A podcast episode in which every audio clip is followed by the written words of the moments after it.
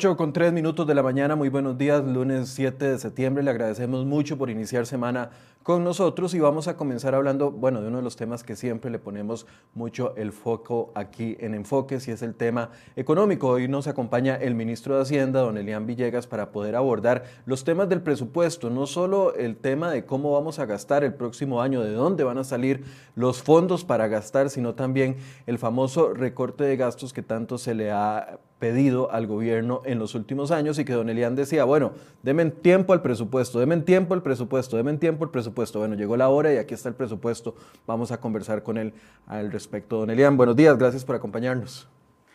Buenos días, don Michael. Muchas gracias a usted y muchas gracias a todas las personas que nos están siguiendo en este inicio de semana. Don Elian, tal vez empecemos hablando por eh, un concepto general o una, un una fotografía general del presupuesto, porque aunque uno ve los números y ve que es el año anterior o este año que estamos cursando gastamos 10.9 billones, vemos que para el próximo año hay un gasto proyectado en el presupuesto de 11.4, un aumento importante. Sin embargo, cuando vamos a la parte de gasto, eh, ustedes nos indican de que efectivamente se realizó uno de los gastos más importantes. Demos una fotografía general para empezar y luego ir cayendo en cada uno de los detalles, por favor. Ok, el primer tema de la foto es que esta es una foto de una familia más grande que la del año pasado. En la foto que teníamos antes, eh, los primos estaban afuera. Ahora nos hemos traído los primos a la foto. Esos primos son los órganos desconcentrados.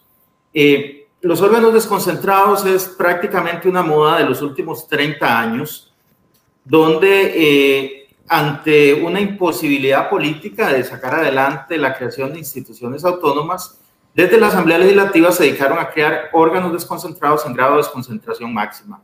Esto es una figura que existe en la Ley General de la Administración Pública y entonces lo que se hace desde la Asamblea es que se le da personería jurídica a ciertas eh, entidades, entidades pequeñas.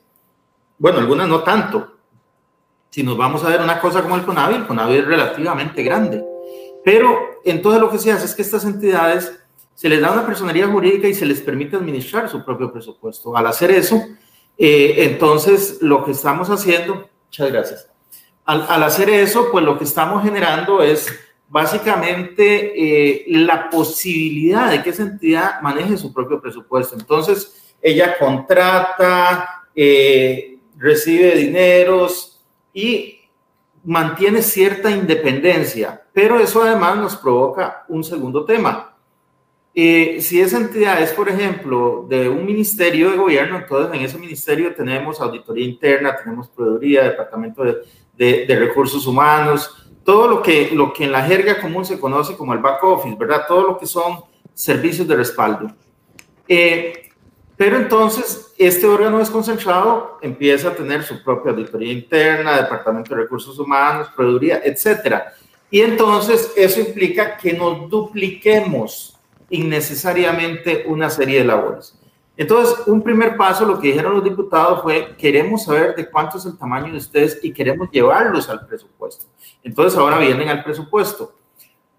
El tamaño general es como de 1.3 billones de colones es decir, eh, un billón de, colones más 300 mil millones. Pero a la hora de ver el impacto en el presupuesto, no necesariamente es eso, porque desde el presupuesto se les hacen transferencias a estos órganos desconcentrados, pero estos órganos desconcentrados se hacen transferencias entre sí y además reciben ingresos. Eh, entonces, eh, el, el, efecto final es un poco menor de ese billón 300 mil, pero además resulta que estos órganos desconcentrados tienen alrededor de 11 mil funcionarios. Esos 11 mil los estamos trayendo al presupuesto. No quiere decir que se están creando nuevas plazas para esos 11 mil funcionarios, pero no los estamos trayendo acá al presupuesto. Entonces, toda esa serie de cosas hacen que el presupuesto eh, realmente sea un presupuesto diferente. Y, y eso es algo que, que debemos tener en mente. El presupuesto de este año tenemos que hacerle una serie de cambios para que sea comparable con el presupuesto del año pasado. ¿Qué, ganamos? Bueno, este año, perdón, ¿qué ganamos metiendo los órganos desconcentrados? Porque aquí viendo el listado que ustedes me llama muchísimo la atención, un ministerio como el Ministerio de Cultura y Juventud, que es un ministerio realmente pequeño, teniendo 14 órganos desconcentrados. Uno diría que hacen todos esos órganos desconcentrados fuera de la, eh, el seguimiento y, y el ojo de Hacienda, por ejemplo o viendo el MOP, que tiene cinco órganos desconcentrados. Me imagino que son todos los consejos, el CTP, el CONAVI, el, los otros consejos. supongo que, que parte de casi 11.5 billones de colones. Para que Así lo explicó el ministro de Hacienda. Ok, aquí hay una actividad importante, démosle cierta importancia. Eh, yo lo que le diría es que lo que hacen eh, afuera de, del ministerio o, o, de esta forma como estaban, para, para, que nos figuremos, es como, como si el, el, chiquito siguiera pegado por el cordón umbilical, como, como, si no, como si no cortáramos ese cordón umbilical, más o menos esa es la figura de los órganos desconcentrados, y ahora los estamos volviendo a traer adentro. Sobre todo lo que se genera es un desorden eh, muy importante, ¿verdad? Porque entonces, eh, por ejemplo, el Ministerio de Cultura tenía 14 órganos desconcentrados.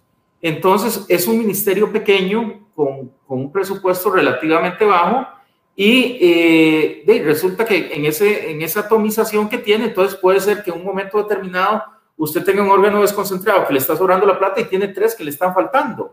Entonces, usted como jerarca no puede eh, realmente hacer un acomodo de presupuestos que sea equilibrado para todos. Entonces, hay una serie de cosas ahí y los servicios de apoyo, a esos 14 órganos usted debería darles un solo servicio de apoyo eh, en este momento no sabemos exactamente cómo funcionan, pero todo eso le va a permitir, por ejemplo, al Ministerio de Cultura ahorrar y trabajar de una mejor manera. Y eso es lo que esperamos, ¿verdad? Es decir, en lugar de tener los 14 presupuestos independientes para cada órgano desconcentrado, además del presupuesto del Ministerio de Cultura, entonces ahora se tienen, en lugar de 15 presupuestos, uno solo. Exactamente, exactamente, es mucho más manejable, pero además todo está en una olla común, entonces es mucho más sencillo y es parte de, un cambiecito que va a seguir. El cambiecito que sigue es revisar a cuáles se les puede quitar la personería jurídica, porque algunos de esos, a la mayoría, se les, se les debe quitar la personería jurídica. Es, es, importante precisamente para que se vuelvan a integrar en forma total dentro del ministerio al cual pertenecen, porque si no, vamos a seguir con un poco este desorden, ¿verdad? Y es importante volver a que los jerarcas manden, si el jerarca tiene la responsabilidad política, debe tener también el poder de mandar. Y en este momento, digamos, eh, por seguir con el ejemplo de cultura, eh, hay 14 actividades o hay 14 actividades sustraídas a la mano de la ministra. Y eso no puede ser así, porque entonces, de, al final, el, ministro termina siendo alguien que lo que hace es oír a, a los órganos desconcentrados que le dicen lo que están haciendo, y eso no se vale. Entonces, eh, es importante ese cambio, es, es, es, un primer paso, pero es un paso importante y para efectos presupuestarios sí es un tema que eh, de alguna forma o, de una forma profunda afecta lo que es eh, la contabilidad presupuestaria. Ahora, en el tema de presupuesto, antes esos, los fondos para esos órganos desconcentrados estaban dentro de una línea como transferencias y ahora pasan a una línea dentro de cada uno de los ministerios. ¿Es así? Exactamente, pero no todos los fondos estaban como transferencias, e-, ese es el tema. Por, por decirle algo, eh, registro nacional, el registro nacional tiene importantes ingresos. Eh, asignaciones familiares, asignaciones familiares tiene ingresos que provienen eh, una parte grande de una transferencia del Estado, pero otra parte viene de un impuesto de sillas. y además, asignaciones familiares traslada dineros, por ejemplo, al MEP para, para un programa eh, que le traslada alrededor de 100 mil millones de colones y hay otros traslados. Entonces, la contabilidad no es tan fácil como decir cuánto iba de transferencias, porque eh, hay que hacer todos esos matices y al hacerlos, entonces, es que quedamos precisamente con unos números que, que yo creo que al final son interesantes y que todavía se pueden trabajar más en función de una mayor integración de estos órganos desconcentrados. Ok, esa es la primera parte de la fotografía importante que usted dice. Ya hay más personas de la familia incluidas en esto y entonces podrían haber mayores controles. Exactamente. La segunda parte de la fotografía que yo quiero eh, indicarle a Costa Rica tiene que ver con que en esta familia hay tres, tres de, de los que estamos en la foto que estamos pasadillos de peso. Es decir, somos demasiado grandes y ocupamos mucho espacio en la foto. ¿Quiénes somos? Somos servicio de la deuda. El servicio de la deuda se lleva prácticamente un 46% del presupuesto. Las pensiones, y, ese, y eso es, para, para, que nos hagamos la idea, son prácticamente 5 billones de colones. Y recordemos, billones y millones suena muy parecido. La única diferencia, un billón es un millón de millones. Uh -huh. en, en, en, español, un billón es un millón de millones. Aquí estamos hablando de que el servicio de la deuda, es decir, los intereses más la amortización, se llevan prácticamente 6 millones de colones, 4 billones 842 mil. Redondeémoslo a 5 billones. En un presupuesto que anda en 11.4 billones. ¿Ok? Entonces, nada más veamos el tema ahí delicado. Luego seguimos con las pensiones. Las pensiones con cargo a presupuesto se llevan 1.148 mil millones, es decir, un billón más 148 mil millones. Eh, para que nos hagamos una idea, ese es prácticamente el monto que nos dijo la Contraloría hace dos, tres meses, que era el hueco que se nos había hecho eh, por el COVID. Es decir, 1.15 billones de colones se nos van pensiones. Y en salarios se nos van 2.8, 2.826 billones, es decir, prácticamente 3 billones. Entonces, entre estos tres, que son eh, los tres miembros más grandes de la familia, se llevan 8.8 billones de colones eso es equivalente a un 77% del presupuesto. Y ahí no podemos hacer absolutamente nada. Y, y, y, aquí tal vez una aclaración. Aquí falta en la partida de salarios, porque estos son los salarios que aparecen como remuneración directamente, pero si a esto usted le suma eh, el dinero que va para las universidades, que a las universidades va un poco más de medio billón de colones, porque va lo del FES más lo de la UTN, eh, estamos hablando de que ese medio billón en una inmensa cantidad también va a remuneraciones. Entonces estos 2.8 al final perfectamente van a terminar siendo un monto mucho mayor. Y hay otras transferencias que también se utilizan para remuneraciones. Entonces, este 77% cuando usted termina, porque por ejemplo las municipalidades, algo de lo que nos han dicho es que ellas también pagan eh, salarios, pagan contratos eh, de la transferencia, las juntas de, educación nos dicen que ellas pagan los salarios de algunas cocineras, que pagan los salarios eh, de alguna gente que les ayuda en las escuelas con la transferencia que se les hace. Entonces, perfectamente esos 2.8 billones, eh, cuando usted suma todo, se le van con facilidad a 3.5 billones en salarios. Y eso al final lo que le quiere decir a usted es que más de un 80% del eh, presupuesto es prácticamente intocable, pero mucho más. Eh, y eso hace que el recorte sea muy difícil si no nos vamos a los disparadores de gasto. Y ahí es donde se ha entrado mucho, por ejemplo, en el tema de pensiones. Y nosotros notamos el esfuerzo que se ha hecho en pensiones en los últimos años, es un esfuerzo importante a pesar de la resistencia que hay en los grupos de los pensionados. La verdad es que desde la Asamblea Legislativa, probablemente en los últimos 10 años, digamos, para no decir que, que ha sido una cosa puramente en eh, los últimos, pero se le ha entrado fuerte al tema de, de pensiones. Eh, en el tema de, de, lo que es remuneraciones en el sector público, con la ley 9635 se hizo un esfuerzo importante en todo lo que tiene que ver con nominalización de incentivos eh, luego de eso, eh, ahí mismo se determinó el tema de la cesantía. Recordemos que eh, nosotros teníamos convenciones colectivas que tenían cesantías ilimitadas. en algún momento, por vía de eh, acciones de inconstitucionalidad, esas cesantías se redujeron y, y se llevaron, recuerdo, casos a 20 años. En la ley 9635 ya se dice las cesantías de 8 años y si hay convención colectiva vigente puede ser hasta 12. Eso dice eh, la 9635 hoy, lo cual también es, es importante.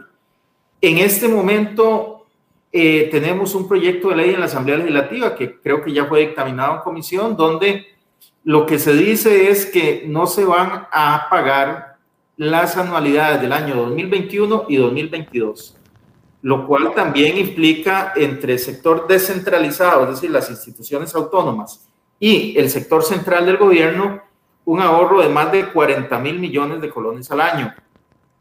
Y también tenemos la ley de empleo público. La ley de empleo público empieza a ordenar, tal y como está hoy el texto, es de aquí en adelante. De cuando se apruebe la ley en adelante, ya iríamos con un salario integral en todo el sector público, dentro de lo que son las familias que hoy están, que son ocho familias.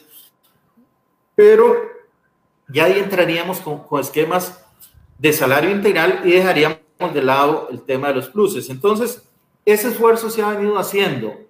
Eh, pero lo que tenemos en este momento ya es un presupuesto bastante contraído y con eh, una estructura que hace que cueste mucho meterle mano a ese tema de los recortes sin que tengamos que pasar por, por una ley en la Asamblea Legislativa.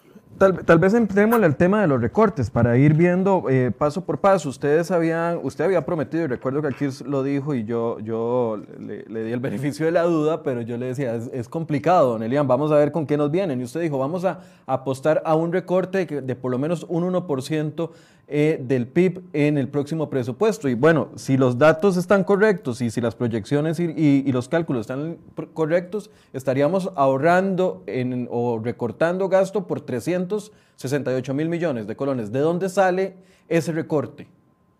Ese recorte sale de todo lado, sale en realidad eh, de todos los ministerios, en, prácticamente todos los ministerios. Eh, nos, nos ayudaron mucho con el tema del recorte.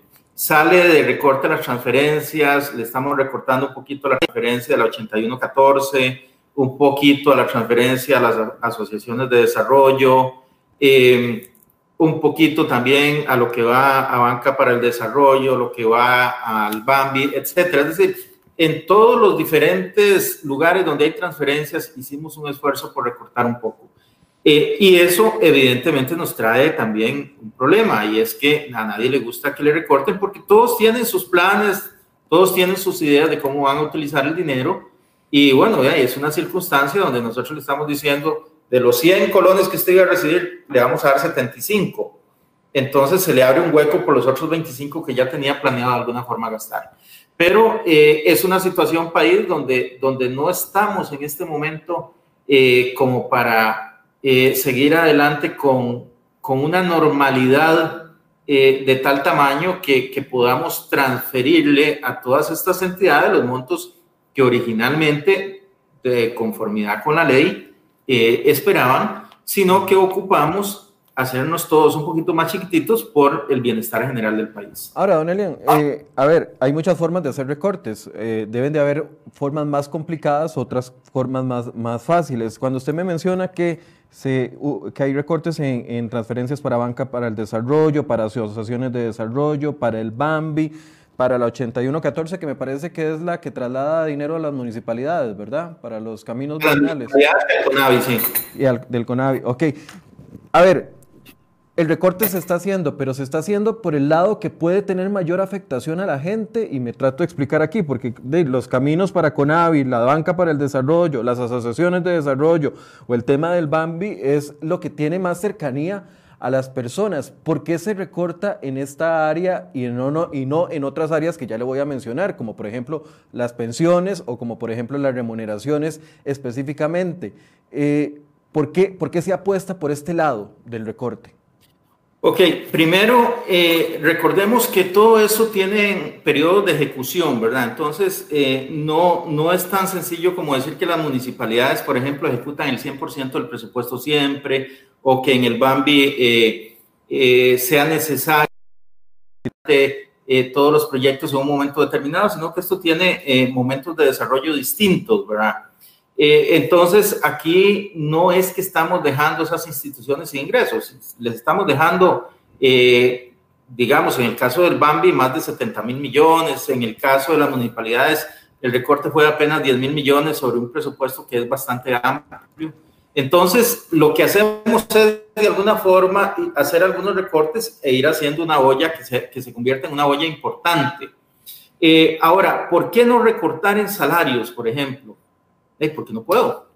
Es decir, tengo ahí una imposibilidad legal. El salario eh, en, materia pública es eh, lo que se conoce como una relación estatutaria, es decir, usted lo puede tocar por ley.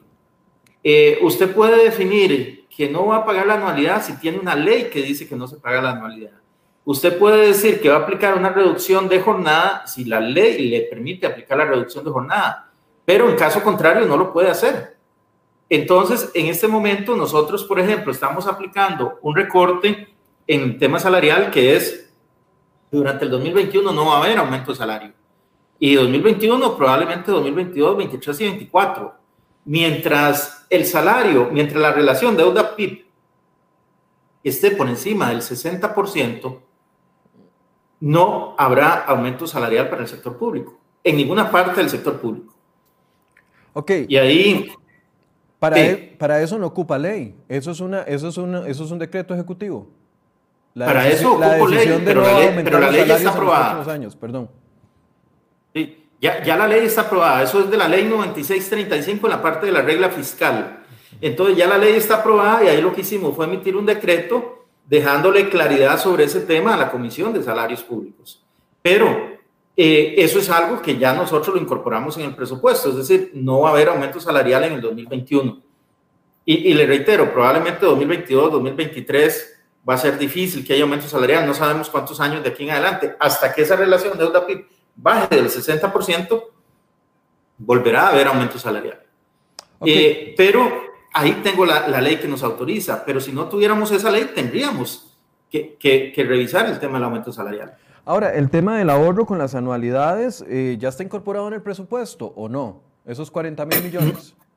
No, eso no está incorporado en el presupuesto porque no tengo la ley. Ok entonces tienen que, había que calcular la anualidad, incorporarla, luego lo que hacemos es que hacemos la reducción de esos, de esos 44 mil millones. 20, 22 mil más o menos en el caso de este presupuesto, los otros 22 mil están afuera de este presupuesto. Don Elian, a ver, entonces, en lo que es recorte de gasto específicamente en el área de remuneraciones o en el área de, eh, de pago de salarios, lo único es la incorporación, o la, o la no, o la no, no la, no la incorporación, la no aprobación de aumento salarial para el próximo año. Ese es el, sacrificio que se está haciendo a nivel de la partida de remuneraciones en ahorro de... Eh, sí, y aparte de eso, la nominalización de los incentivos. Recordemos que eso ya se había hecho desde el año pasado, si mal no recuerdo. Entonces, son, medidas concretas que sí se han tomado. Otras que nosotros hemos presentado ante la Asamblea, eh, que no nos han sido aprobadas todavía, eh, por ejemplo, el que el salario escolar pague eh, impuestos sobre la renta, eso también tiene un efecto de alrededor de unos 40 mil millones al año. Entonces, eh, ese tipo de, de, cosas, pues sí ayudan mucho, pero hay que tener presente un poquito el tema que, que, yo mismo planteé en la Asamblea Legislativa hace alrededor de tres, cuatro semanas que fui a hablar de la ley de empleo público, y es que en situaciones como la actual, y no me refiero concreto, sino al menos que dejáramos la previsión para futuro, debería preverse que ante situaciones de pandemia o de desastre nacional eh, pueda justificada y razonadamente establecerse algún esquema incluso de reducción salarial. Eh, y, y, y, aquí quiero ser muy claro, no estoy hablando de para esta pandemia porque ya, ya precisamente al ser una relación estatutaria eh, no es algo que podamos tocar ahora, pero creo que a futuro por ejemplo, eh, si se da una situación de, Dios no lo quiera, pero un terremoto, por ejemplo, un terremoto en el Valle Central, donde tenemos eh, concentrada la mayor cantidad de la población, edificaciones, infraestructura, etcétera, que afecte seriamente la economía del país. Eh, será una situación donde el país como un todo se puede levantar manteniendo una carga como por ejemplo la que tenemos en este momento en pensiones y en salarios eh, o debería hacerse un esfuerzo ahí de decir, ok, vamos a hacer una reducción del 5%, del 10% en esto eh, y arrancamos a partir de ahí. Eh, por, eso yo hacía la, la, solicitud a los diputados porque me parece que a futuro deberíamos incorporar ese tipo de alternativas. porque siempre hemos pensado que los salarios solo van hacia arriba. Y la verdad es que no pueden ir solo hacia arriba, menos cuando la fuente de pago de los salarios depende de la buena salud de la economía. Entonces, si la salud de la economía no es la mejor, resulta que los salarios que se pagan siempre tienen que ser los mismos. Y ahí entonces es donde hay que hacer un ajuste, reitero, a futuro para que también se refleje el riesgo de la estabilidad económica en el salario del empleado público. Entonces, la única forma de que se pudiera ahorrar más dinero en el tema de remuneraciones y salarios sería que en este periodo, no sé, antes de que se apruebe el presupuesto final en noviembre o, durante el proceso, se aprobara la ley que permita poner eh, eh, impuesto al salario escolar y se aprobara la ley que permita la reducción del el no pago de la anualidad para el 2020. Y ahí sería una reducción de unos 62 mil millones. Eso sería el, eh, la otra parte de sacrificio que se podría hacer si, que está en manos de los diputados, pues. Eso sí se podría hacer, digamos, en ese caso estaríamos hablando entre autónomas y gobierno central de 40 y 44 de 84 mil millones al año. Pero eh, si se sigue de aquí en adelante, pues es, un monto importante, ¿verdad? Entonces, eh, eso sí se podría hacer, pero para eso ocupamos autorización de la Asamblea Legislativa. Ahora, en pensiones de lujo, no, no de lujo, en pensiones con cargo al presupuesto nacional, sabiendo de que son un gasto que no tiene ningún, ningún ingreso, por así decirse, para, para solventarlo, además de lo que ya se ha hecho, eh, puede haber algo de emergencia que esté circulándole a usted ahí en la cabeza diciendo, bueno, con esto podríamos, en vista de que estamos en pandemia y de que es un gasto de, un, de 1.1 billón de colones al año, podemos hacer ABCOD o no. Pues sí, sí, se podría hacer algo, sí se podría hacer algo, eh, al menos aplicar alguna clase de impuesto solidario, es algo que sí, sí es factible de llevar adelante, es algo que, que, también se está pensando, hay propuestas ahí en ese sentido, también en este momento hay una propuesta que está conociendo la Comisión de Gobierno y Administración para un sector más o menos pequeño, como de unos 400 eh, a 600 pensionados, afectaría esta propuesta y que implicaría un ahorro también importante eh, a futuro para el Ministerio de Hacienda. Para, para el gobierno, don Elian, eh, esta reducción de gastos de 368 mil, eh, ¿en cuánto le aprieta la, la faja al, gobierno? O sea, ¿e, ¿es, algo sustancial, un punto del PIB en este contexto? ¿Usted lo, cómo, cómo lo analiza? Porque hay muchos sectores que dicen, bueno, no, todavía falta más recorte de gasto.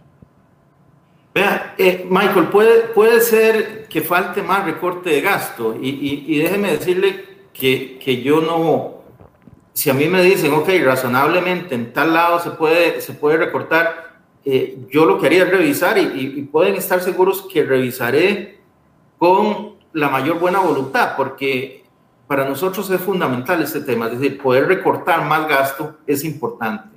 Realmente, eh, si tuviéramos esa opción, eso nos ayudaría mucho. Y ese proceso de ajuste que tenemos que hacer en la economía, ojalá y se lo podamos hacer lo más rápido posible para que podamos seguir con eh, las fases de reactivación y crecimiento que eh, necesitamos.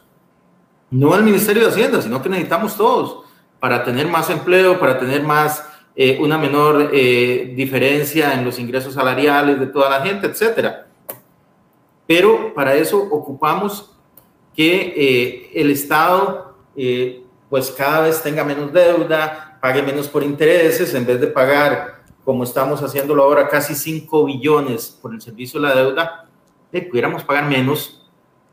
Si, si estuviéramos pagando la mitad, imagínense que la mitad de eso es prácticamente el presupuesto del Ministerio de Educación, es decir, si nosotros tuviéramos eh, la posibilidad de utilizar eh, la mitad del servicio de la deuda, podríamos comprarle una computadora a, cada uno de los chiquitos que va a la escuela, eh, pagarle el internet y decirle, ok, va para adelante, aquí no hay un problema con la pandemia, aquí todos vamos a, a estar en igualdad de condiciones. Es decir, ese tipo de cosas se pueden hacer, podríamos invertir muchísimo más en infraestructura. Imagínense que pudiéramos meterle un billón más a la infraestructura por año durante cinco o seis años.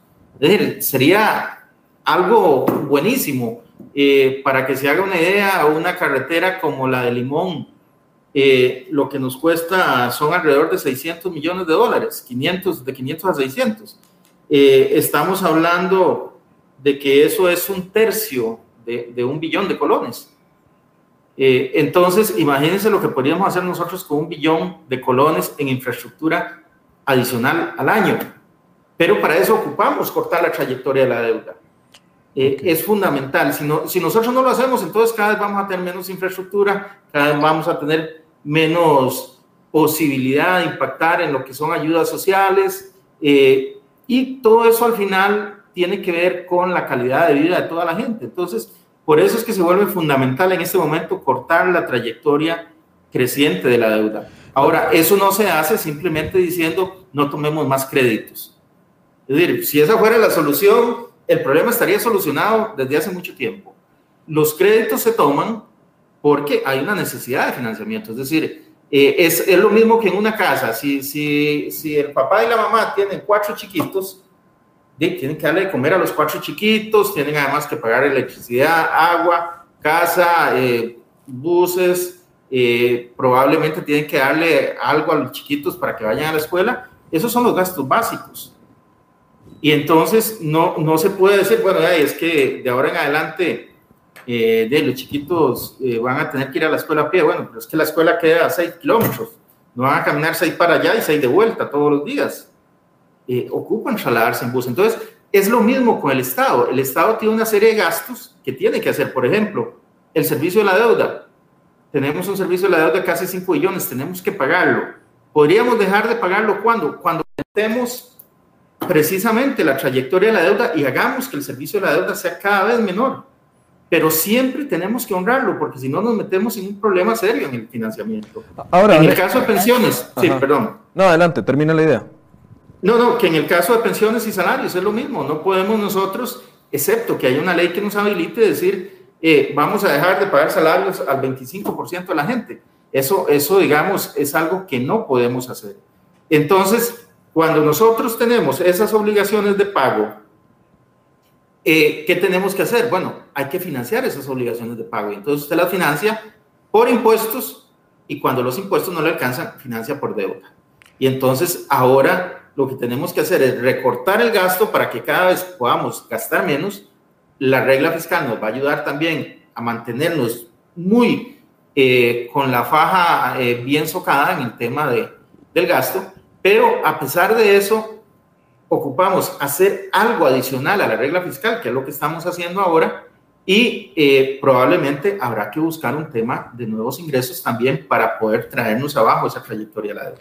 Eh, vamos a ver, hablando de, los, ahora sí, ya sabemos lo que nos vamos a, ahorrar si es que los diputados lo aprueban, porque sabemos que esos 368 mil millones van a ir a desfilar y yo no sé si esto ya es pregunta para usted, ¿está consensuado con las diferentes instituciones que se van a ver afectadas el hecho de que tengan esa reducción? Porque es muy común que ustedes presenten o que gobierno presente, no ustedes, gobierno presente una, una reducción de gastos y que inmediatamente comienzan a desfilar todas las instituciones diciendo, no, no, no, a mí no me pueden cortar porque por A, por B, por C, ya me imagino eh, Banca para el Desarrollo, las asociaciones de desarrollo, las mismas municipalidades, ya eso está consensuado de que ese monto eh, lo van a aceptar ellos.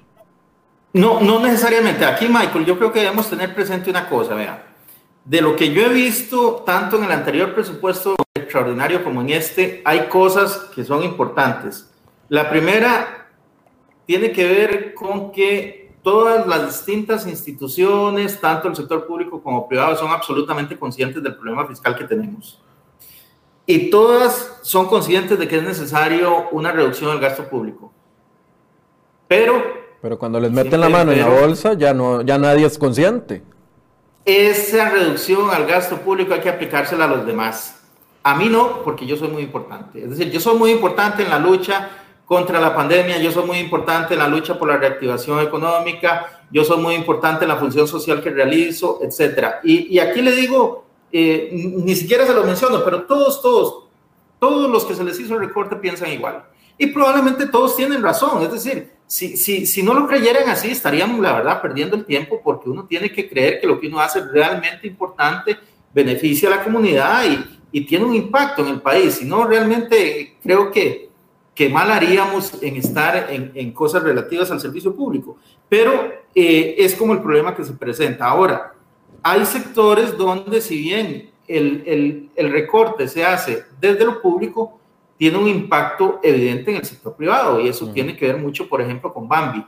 Cuando nosotros recortamos, por decirle algo, 40 mil millones al Bambi, eh, está bien, hay un grupo importante de personas que probablemente no va a poder acceder a casa, por lo menos en este año. Pero también hay un grupo muy importante de empresas que no van a tener acceso a esos recursos durante este año. Y eso es parte importante. Es decir, quienes van a ir a la asamblea son esos empresarios. Porque eso les está afectando directamente el bolsillo, ¿verdad? Porque ellos son los que construyen la casa, son los que obtienen una utilidad sobre la casa. Entonces, eh, existen situaciones como esa, ¿verdad? Eh, y vamos a encontrar eso en, en, muchos lados distintos. Así es que yo eh, no le garantizo, Michael, más bien me parece que va a ser lo contrario. Creo que todos estos grupos van a desfilar por la Asamblea y todos van a ir a, a explicarle a los diputados por qué es importante que aún en medio de la pandemia a ellos no les afecten su ingreso. Pero bueno, ya ahí será una decisión eh, de los diputados en propiamente lo que es su derecho de enmienda, llevar adelante eh, pues las ponderaciones que consideren adecuadas y tomar las decisiones más convenientes. Don Elian, ¿cómo estamos con el tema de ingresos? ¿Cómo se presupuesta sin saber cuánto es lo que voy a recibir? En vista de la incertidumbre que hay por la pandemia. O sea, ahorita no sabemos si el Ministerio de Hacienda va a poder recaudar todos los impuestos que ha tenido con moratorias para este año, por ejemplo. ¿Cómo, cómo, cómo, cómo presupuestan ustedes sin saber que el próximo año cómo se va a mover la economía, cómo se va a mover el turismo, cómo se van a mover los ingresos? Eso, ese 45 me parece que es por ciento de la parte del presupuesto que se financia con ingresos eh, frescos, por así decirse. Sí. La respuesta técnica es que se hacen eh, diferentes metodologías de estimación como ecuaciones de regresión mediante mínimos cuadrados, pero eso nos dice muy poco. Al final, el tema tiene que ver con la, eh, más bien con lo que nos dijo el Banco Central sobre la situación macroeconómica del próximo año. El Banco Central nos dijo, ok, vamos a crecer, vamos a salir de donde estamos y vamos a crecer un poco más del 2. Entonces, nosotros con base en eso hacemos todos los análisis correspondientes y a partir de ahí se define, ok, con base en lo que nos dijo el Banco Central, que ya no vamos a estar aquí, sino aquí, eh, trazamos eh, cuánto es lo que va a incrementarse la economía hasta allá y desde el punto de vista de los impuestos, cómo se van a comportar para poder definir el ingreso.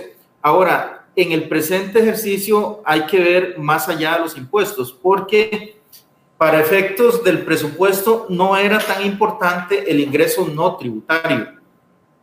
Pero como ahora estamos incorporando un órgano desconcentrado que se llama Dirección de, Asignación de Familiares, y ahí el ingreso no tributario sí es importante, porque ahí estamos hablando de un impuesto que es de un 5% sobre las planillas. Entonces, este impuesto es un poco menos de 400 mil millones de colones, pero imagínense que ahí sí se vuelve importante conocer en cuánto van a ser las planillas y esa parte sí está difícil porque eh, estábamos en una situación eh, al iniciar el 2020 donde el desempleo andaba alrededor de entre el 10 y el 12. Ahora la última encuesta eh, trimestral de empleo nos dijo que el, el desempleo andaba eh, por alrededor del 24, 24%, sí. Eh, y esos son, son trimestres móviles, ¿verdad? Entonces, eh, ojalá y no, no, se haya incrementado y esperamos que con los niveles de apertura que, que estamos llevando adelante a partir de esta semana, pues eso vaya disminuyendo. Incluso creo que las proyecciones son que hacia fin de año tengamos una situación más normalizada, ya tal vez no tanto en el 10, pero sí en números que eh, se acerquen más al 10 que a este 24 que tenemos hoy, que realmente es, es muy lamentable para toda la gente. Pero entonces, eh, al final hay que estimar eh, por dónde va a andar esa situación y cuál es la diferencia entre lo que teníamos proyectado en el 2020 y lo que vamos a proyectar en el 2021. Porque, perdón. No, termine la idea, por favor.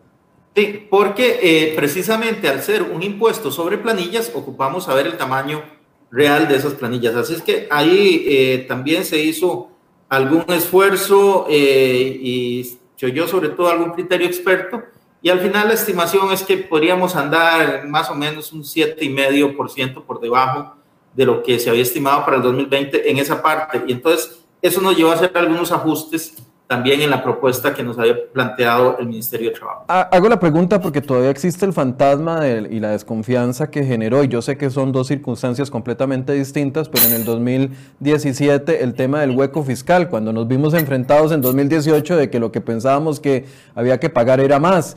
En este caso lo pregunto porque puede que se genere otro hueco fiscal si los ingresos no son los esperados y eventualmente tendríamos que ir a buscar más deuda para el mismo presupuesto. Eh, yo esperaría que no, yo, yo esperaría que no en, en términos de que tenemos un impuesto que es el IVA, que es muy distinto de lo que teníamos antes, que es el impuesto general sobre las ventas. Y, y en este momento, y, creo que es algo que vamos a ver con mucho más eh, calidad en los datos, probablemente en el 2022, 2023, pero el hecho de que nosotros hayamos implementado como país la factura electrónica, posterior a la factura electrónica viene el IVA, y el IVA ya no se aplica solo a bienes, sino que además se aplica a servicios, nos ha permitido una cosa que, que es lo que yo creo que vamos a ver en, en, los estudios que se hagan más adelante, y es una disminución importantísima de la evasión. ¿Por qué? Porque antes nosotros teníamos un impuesto sobre las ventas que eh, en el mejor de los casos nos daban una factura timbrada, y no sé si recuerdan la factura timbrada, tocaba ahí, se sentía el sello y todo. Este, y bueno, esa factura quedaba ahí en quien, quien nos hacía la venta y demás, pero ahora resulta que esa factura yo la incorporo en mi contabilidad. ¿Por qué? Porque yo necesito deducir el IVA. Y entonces, quien me dio la factura ya no se va a atrever a quitar esa factura de su contabilidad, sino que la va a incorporar. Entonces, eso nos está ayudando mucho en lo que es que se refleje una recaudación por IVA que se nota mucho más sólida que la anterior recaudación del impuesto sobre las ventas. Y yo esperaría que una vez que pasemos esta situación y que tengamos una economía más normal, pues vamos a ver que eso también se va a reflejar claramente en lo que es el impuesto sobre la renta. Entonces, eh, yo esperaría que para este año 2021 esos dos impuestos nos ayuden. Eh, a pesar de eso, hay que tener presente que tenemos que buscar financiamiento para más de la mitad del presupuesto. Eh, aún con el recorte hay que buscar financiamiento para más de la mitad del presupuesto y eso pues es, es una situación que, que, que, nos impacta muy fuerte en lo que son las pretensiones de desarrollo ¿Hacia dónde nos lleva esta deuda tan, tan insostenible de un 55% de lo que vamos a gastar el próximo año. ¿Hacia dónde vamos en ese camino? Y mucha gente está preocupada no solo porque por la cantidad de créditos internacionales que hemos estado eh, solicitando, y yo sé que usted ha dado su explicación, sin embargo, pese a la explicación que ha dado Hacienda, muchos siguen eh, cuestionando la gran cantidad de créditos. Incluso hoy sacábamos una nota que Costa Rica es el segundo país en la región que más créditos ha solicitado durante la época de pandemia, solo seguido o superado por Ecuador. Eh, hacia dónde nos lleva este camino de deuda y nos va a ayudar o nos va a hundir la negociación con el Fondo Monetario Internacional con este tema. Eh, es, es, importante tal vez repetirle a los costarricenses un tema eh, sobre, sobre los créditos. ¿Por qué se visualizan tanto los créditos externos? Porque, Porque tienen que pasar por la Asamblea. Tienen que pasar por la Asamblea, exactamente. Pero la misma cantidad que estamos pasando por la Asamblea de Créditos Externos, la podemos pasar por subastas en deuda interna, cinco puntos más caros. Y nadie nota nada de eso. ¿Por qué? Porque las subastas nosotros las hacemos básicamente cuando, cuando queremos. Normalmente se proyectan dos o tres por mes.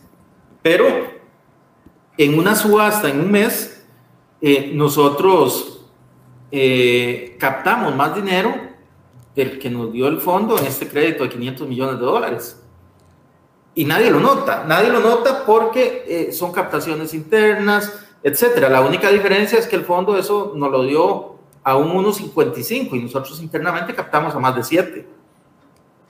Entonces, ese es el tema de fondo. Nosotros con los créditos lo que andamos buscando es cambiar ese crédito que nos cuesta 1.55, que ingrese ese y hacemos a un lado el equivalente 300 mil millones de colones que podríamos haber captado al 7%.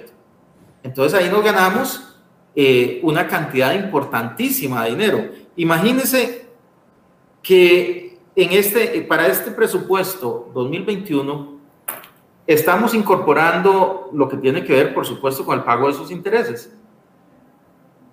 Nosotros en este momento en deuda externa, en deuda con bancos multilaterales, de los que pasan por la Asamblea y eurobonos, tenemos en este momento un 17,5% más de deuda que el año pasado, en deuda externa. Eh, y ese 17,5% de más es un billón 140 mil millones de colones. ¿Ok? Un billón 140 mil millones de más en deuda externa y estamos pagando un 0,1% del PIB, es decir, alrededor de 35 mil millones de colones menos de intereses por esa deuda. ¿Ok? Es decir, el esfuerzo que hemos venido haciendo realmente se nota ahí. Es decir, es clarísimo en esa parte. Si nosotros hubiéramos tenido que endeudarnos en ese 1.2 eh, billones, digamos así en sencillo, y es más, pongámosle una diferencia de 5 puntos, tendríamos que pagar alrededor de 60 mil millones de colones más solo por, por intereses. Por intereses, sí. Don Elian, pero a ver, a ver, hay mucha expectativa y yo entiendo esa posición, eh, como le digo, algunos la entendemos, otros no la comparten, eh, lo del tema del de, el endeudamiento, la negociación con el Fondo Monetario Internacional, si saliera, yo sé que usted no va a dar las, las, condiciones todavía, ya ha dicho que hasta el 17 de septiembre el país vamos a conocer cuál, qué, qué es lo que se va a hacer, pero en grandes generalidades apostamos a 1.750 millones más de préstamos con el Fondo Monetario. ¿Eso nos saca del hueco en el que estamos o nos mantiene o nos evita ir a, peor hueco? O sea, ¿en qué nos beneficia esto? Yo, yo le, lo que le diría tal vez ahí, eh, Michael, es no pensemos en el fondo por la plata. El tema del fondo no son los 1.750 millones de dólares. Es importante, por supuesto, pero el tema no es ese. Eh, en el fondo con el fondo, lo que andamos buscando es otra cosa. Lo que andamos buscando es eh, una mejora en la calificación de riesgo, lo que andamos buscando es que nos diga, eh, ok, yo confío en lo que Costa Rica está haciendo, van bien para adelante y que eso nos permita golpear la tasa de interés. Lo que andamos buscando es un sello y ese sello es lo que ocupamos del fondo. Los 1.750 millones son importantes, pero efectivamente nosotros vamos a ocupar mucho más dinero que esos 1.750 millones y además no nos van a entrar todos de una vez, sino que van a entrar probablemente a lo largo de los tres años. Entonces, el tema ahí no es ese, el tema eh, es otra cosa distinta y eso distinto es que, por ejemplo, las calificadoras de riesgo nos digan, ok, ya ustedes tienen un acuerdo con el fondo, eso significa que el fondo confía en que ustedes van a salir adelante, que el fondo va a estar eh, encima de ustedes echándoles un ojito eh, y eso nos permite a nosotros decirle a la gente que puede confiar un poco más en ustedes. Entonces, eh, visualizando eso y visualizando las medidas que hay que llevar adelante, yo lo que esperaría es que una vez que salgamos del acuerdo con el fondo, que hayamos aprobado en la Asamblea Legislativa no solo el empréstito, sino las medidas que sean necesarias, eso va a incidir claramente en aspectos como la calificación de riesgo del país, en la confianza de los inversionistas, en la tasa de interés, nos va a permitir pagar menos tasa, tanto local como internacionalmente, y además nos va a permitir cortar la trayectoria ascendente de la deuda y empezar a cambiar. empezar a cambiar eso, pues entonces vamos a poder dedicar más recursos a otras cosas, vamos a poder dedicar más recursos a la infraestructura, al desarrollo, a la educación, a un montón de cosas que en las cuales tenemos necesidades que hoy no podemos dedicarles todo lo que quisiéramos porque tenemos que dedicar prácticamente 5 billones de nuestro presupuesto al pago del servicio de la deuda. Entonces, Fondo Monetario Internacional, el dinero es importante, sí, pero no lo es todo. Es más importante lo que eh, nos da el fondo en cuanto a confianza en los mercados internacionales y nacionales que en cuanto al dinero que representa eh, este crédito con fondo. Don Elian, hay algunas iniciativas que son muy populares en la Asamblea Legislativa y eh, algunas van enfocadas en eh, aliviarle la carga a los contribuyentes. Algunos han hablado de una nueva moratoria para el próximo año, eso no está plasmado en un proyecto de ley todavía. Otros han hablado de... Eh, perdón, es que aquí tengo otra pregunta sobre el fondo y quiero hacérsela antes de pasar a este tema. ¿Existe posibilidad de renegociar condiciones de deuda con los tenedores locales para no generar una bola de nieve, por ejemplo, en cuanto a intereses o en cuanto a indexarlo, sino únicamente un canje a plazos, nos pregunta nuestro compañero Luis Valverde, que eh, se encarga del área de economía aquí en seriohoy.com. Bueno, siempre hay posibilidad de hacer gestión de deuda, sobre todo en la parte local, y, nosotros ahí estamos absolutamente abiertos a conversar con los distintos tenedores de deuda.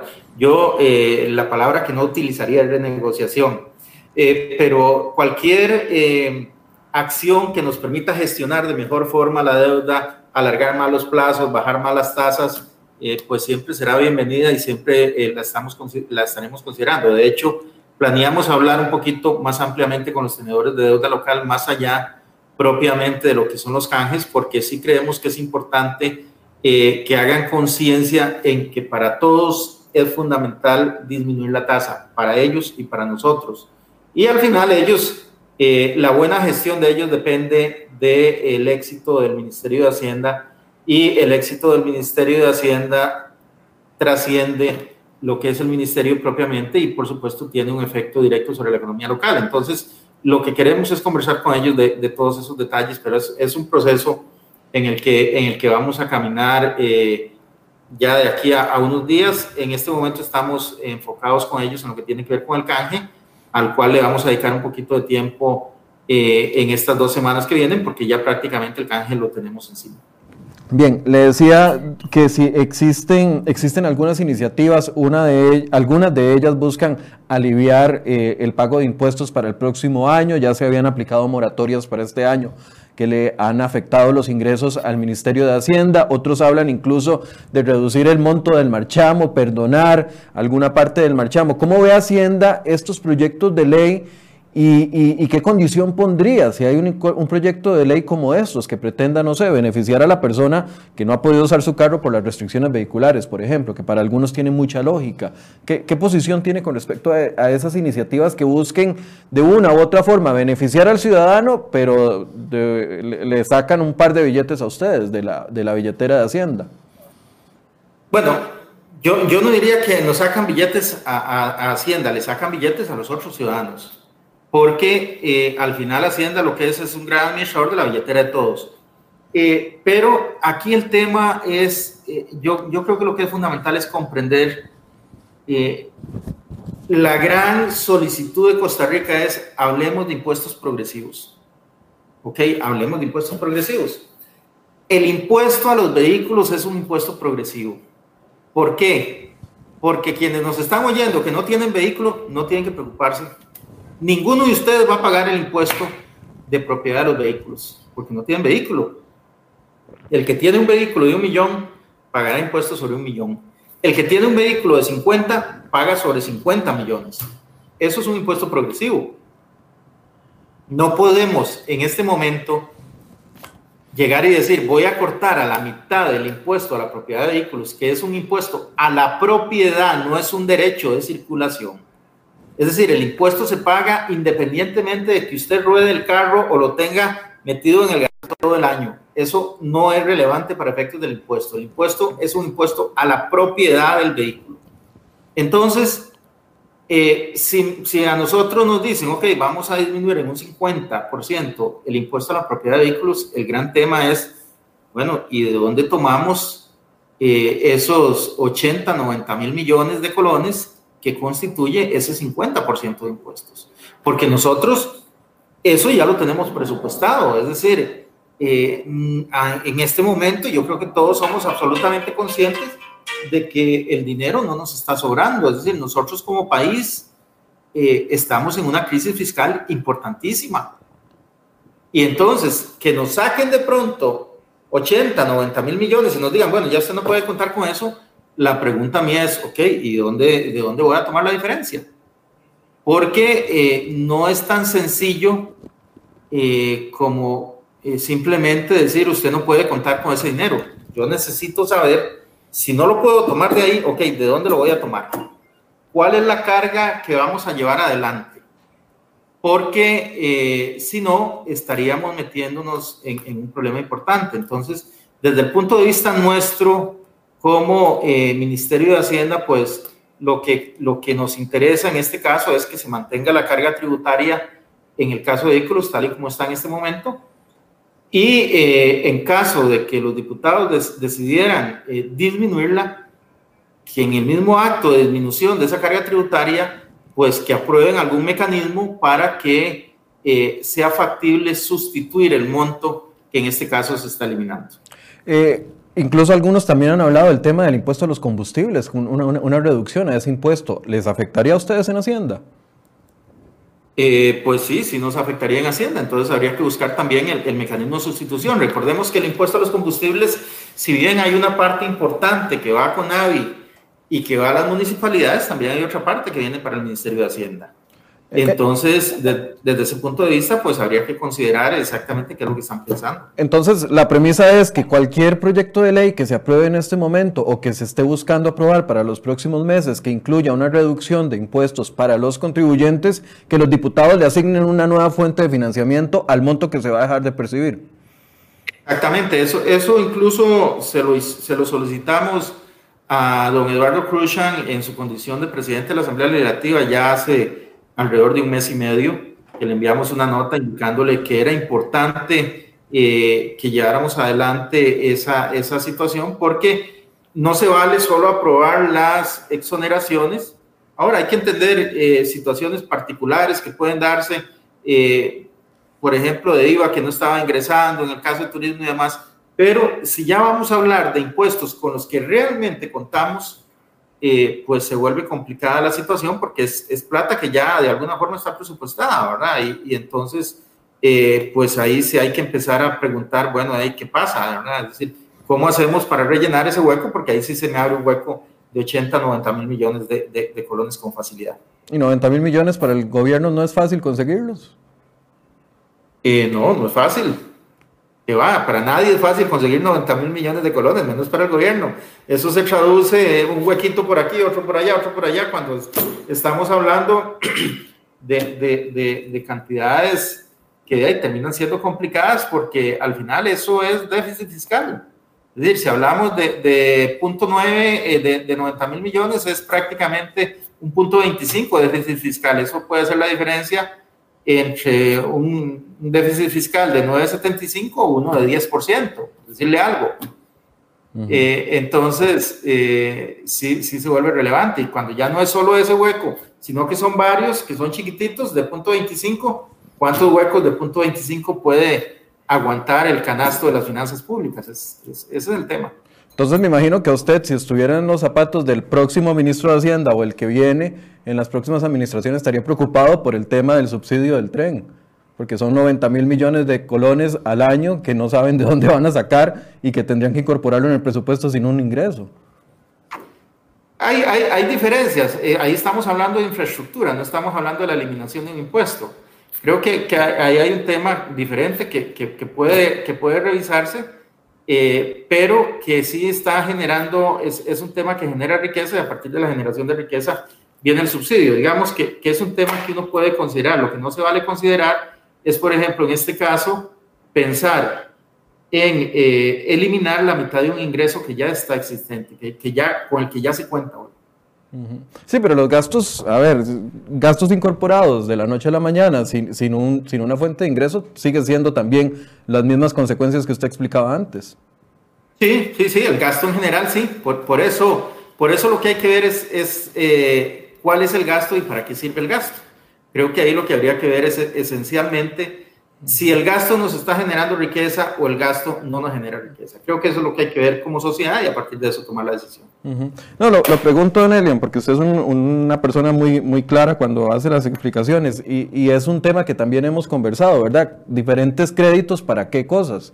Y, ahorita que lo escuchaba usted, y es que estaba leyendo que eh, eh, Casa Presidencial acaba de anunciar de que van a, iniciar un proceso de revisión del proyecto del tren, que uno de los cuestionamientos ha sido ese, ¿dónde vamos a sacar 150 millones de dólares? Igual 90 mil millones de colones, eh, que sería más o menos al tipo de cambio de hoy, para meterle a un tren y, y, analizando, yéndome más a fondo de lo que usted decía ahorita, es cero progresivo porque lo vamos a tener que pagar todos los ciudadanos que vivamos, aunque sea en Heredia, en Alajuela, o los que viven en Limón, en, Peñas Blancas, en Paso Canoas, sin tener el disfrute del mismo. Cero progresivo, digamos, si lo viéramos como, como bajo esa misma lógica que usted estaba llevando, entendiendo de que ustedes lo ven como una inversión. Sí, sí, digamos, sin necesariamente entrar en el, tema, en el tema del tren, nada más consideremos la distinta infraestructura que tenemos en el país. Por ejemplo, eh, no ahora que es un contrato de gestión interesada, pero cuando se construyó el, aeropuerto Juan Santa María, eh, se usaron fondos públicos, fondos de, de, la gente de Talamanca, y no necesariamente eso quiere decir, o de los que somos de, de, de Pérez Celedón, y eso no quiere decir que todos los costarricenses vayamos a utilizar el aeropuerto, algunos puede ser que no lo utilicen, o cuando se hizo el Teatro Nacional, fueron fondos públicos, y a pesar de eso, el teatro se construye y está aquí. Yo creo que es difícil imaginarse el centro de San José sin el Teatro Nacional. Entonces, eh, creo que hay mucho tema ahí, hay mucha tela que cortar en, ese tipo de cosas, ¿verdad? Uno no puede pensar en que la obra pública se le puede recargar eh, un costo público única y exclusivamente en función de que la disfrute eh, todo el país y que haya un sector que no la disfruta, entonces a veces no, no, no, no debe participar en la carga sino que si una obra pública en general está bien diseñada, está bien pensada, va a generarle más riqueza al país y al generarle más riqueza al país nos genera más riqueza a todos independientemente de donde estemos. Y por eso es importante apoyarla desde los presupuestos públicos. Pero eh, hago la referencia, reitero, obra pública en general. Eh, don Eli, un cierre, por favor. Bueno, yo lo que le diría a Costa Rica es que estamos eh, con un presupuesto en el que hemos hecho un esfuerzo importante.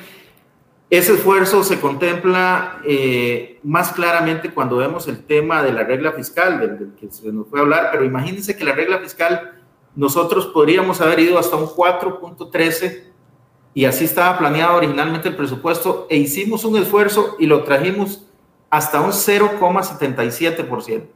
Es decir, este presupuesto es un presupuesto pensado en función de una situación difícil por la que está pasando el país.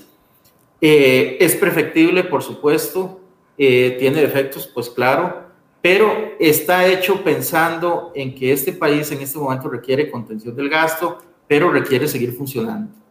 No podemos pensar en que vamos a venir acá y vamos a, a cortarle un billón o dos billones al presupuesto, porque entonces atamos de mano al sector público y le impedimos trabajar en beneficio del resto del país. Y es un momento donde el país está requiriendo ese trabajo eh, fuerte por parte de todos los que estamos en el sector público. Así es que esperamos que el trabajo que hemos realizado pues funcione y sea el adecuado para la situación en la que estamos involucrados en este momento y sobre todo que nos permita que constituya un insumo importante para llevar adelante un proceso de contención del crecimiento de la deuda y para que posteriormente venga la reactivación eh, económica. don Elian, ya para cerrar, eh, ¿qué nos van a presentar el 17 de septiembre? ¿Una serie de proyectos de ley, una serie de decretos? Eh, o sea, ¿qué, es lo que viene en el marco del anuncio de la negociación con el Fondo Monetario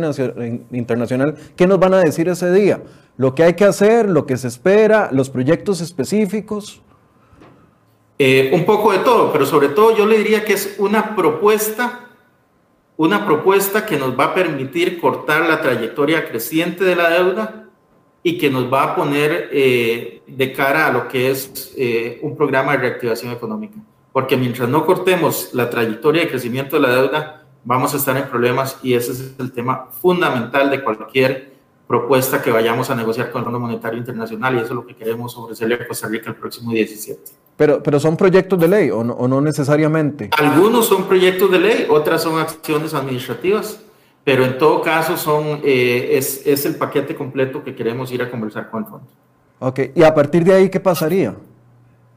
A partir de ahí eh, iniciaríamos, eh, asumo que una discusión pública importante, ¿verdad?, sobre estos temas, donde habrá que ir a explicar a distintos eh, programas. Espero tener la oportunidad aquí, don Michael, de, de poder explicar en detalle también esto.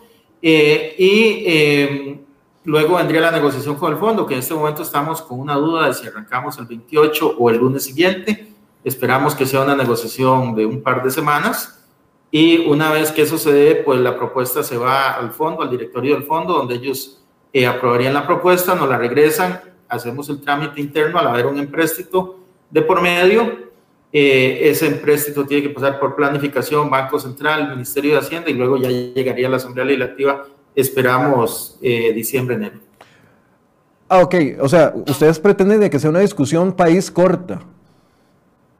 Eh, bueno, es que la discusión país eh, va a ser también eh, con la aprobación de los proyectos de ley. Nosotros ahora se hace un planteamiento de orden general ya con algunos proyectos de ley, pero los proyectos de ley tienen que ir a la Asamblea y en la Asamblea, por supuesto, se van a ver distintos matices de esos proyectos de ley. Ok, pero nosotros podemos acceder a la negociación sin tener los proyectos de ley aprobados aún. Ah, sí, claro. Ok. Sí, sí. Ok, ok. No hay problema. Bien, don Elian, muchas gracias. Lo vamos a estar convocando alrededor del 17 a ver si nos puede atender para poder ampliar. Y creo que esa va a ser una conversación más, más ping-pong, me imagino. Sí, con mucho gusto. Todos tenemos mucha, tenemos mucha expectativa de lo que vaya a decirnos el 17. Perfecto, ojalá, ojalá que sea en beneficio de la mayoría de Costa Rica. Bien, muchísimas gracias al ministro de Hacienda, don Elian eh, Villegas, por este espacio y por supuesto gracias a ustedes por acompañarnos, por sus comentarios. Eh, yo los trato de leer todos, algunos muy constructivos, otros trato de aprender de las críticas que nos hacen y esa es la idea. Este es un espacio que busca construir y que busca dar voz y dar explicación, que es lo principal. Así que muchas gracias. Mañana vamos a hablar de la UPAT. Los esperamos a las 8 de la mañana.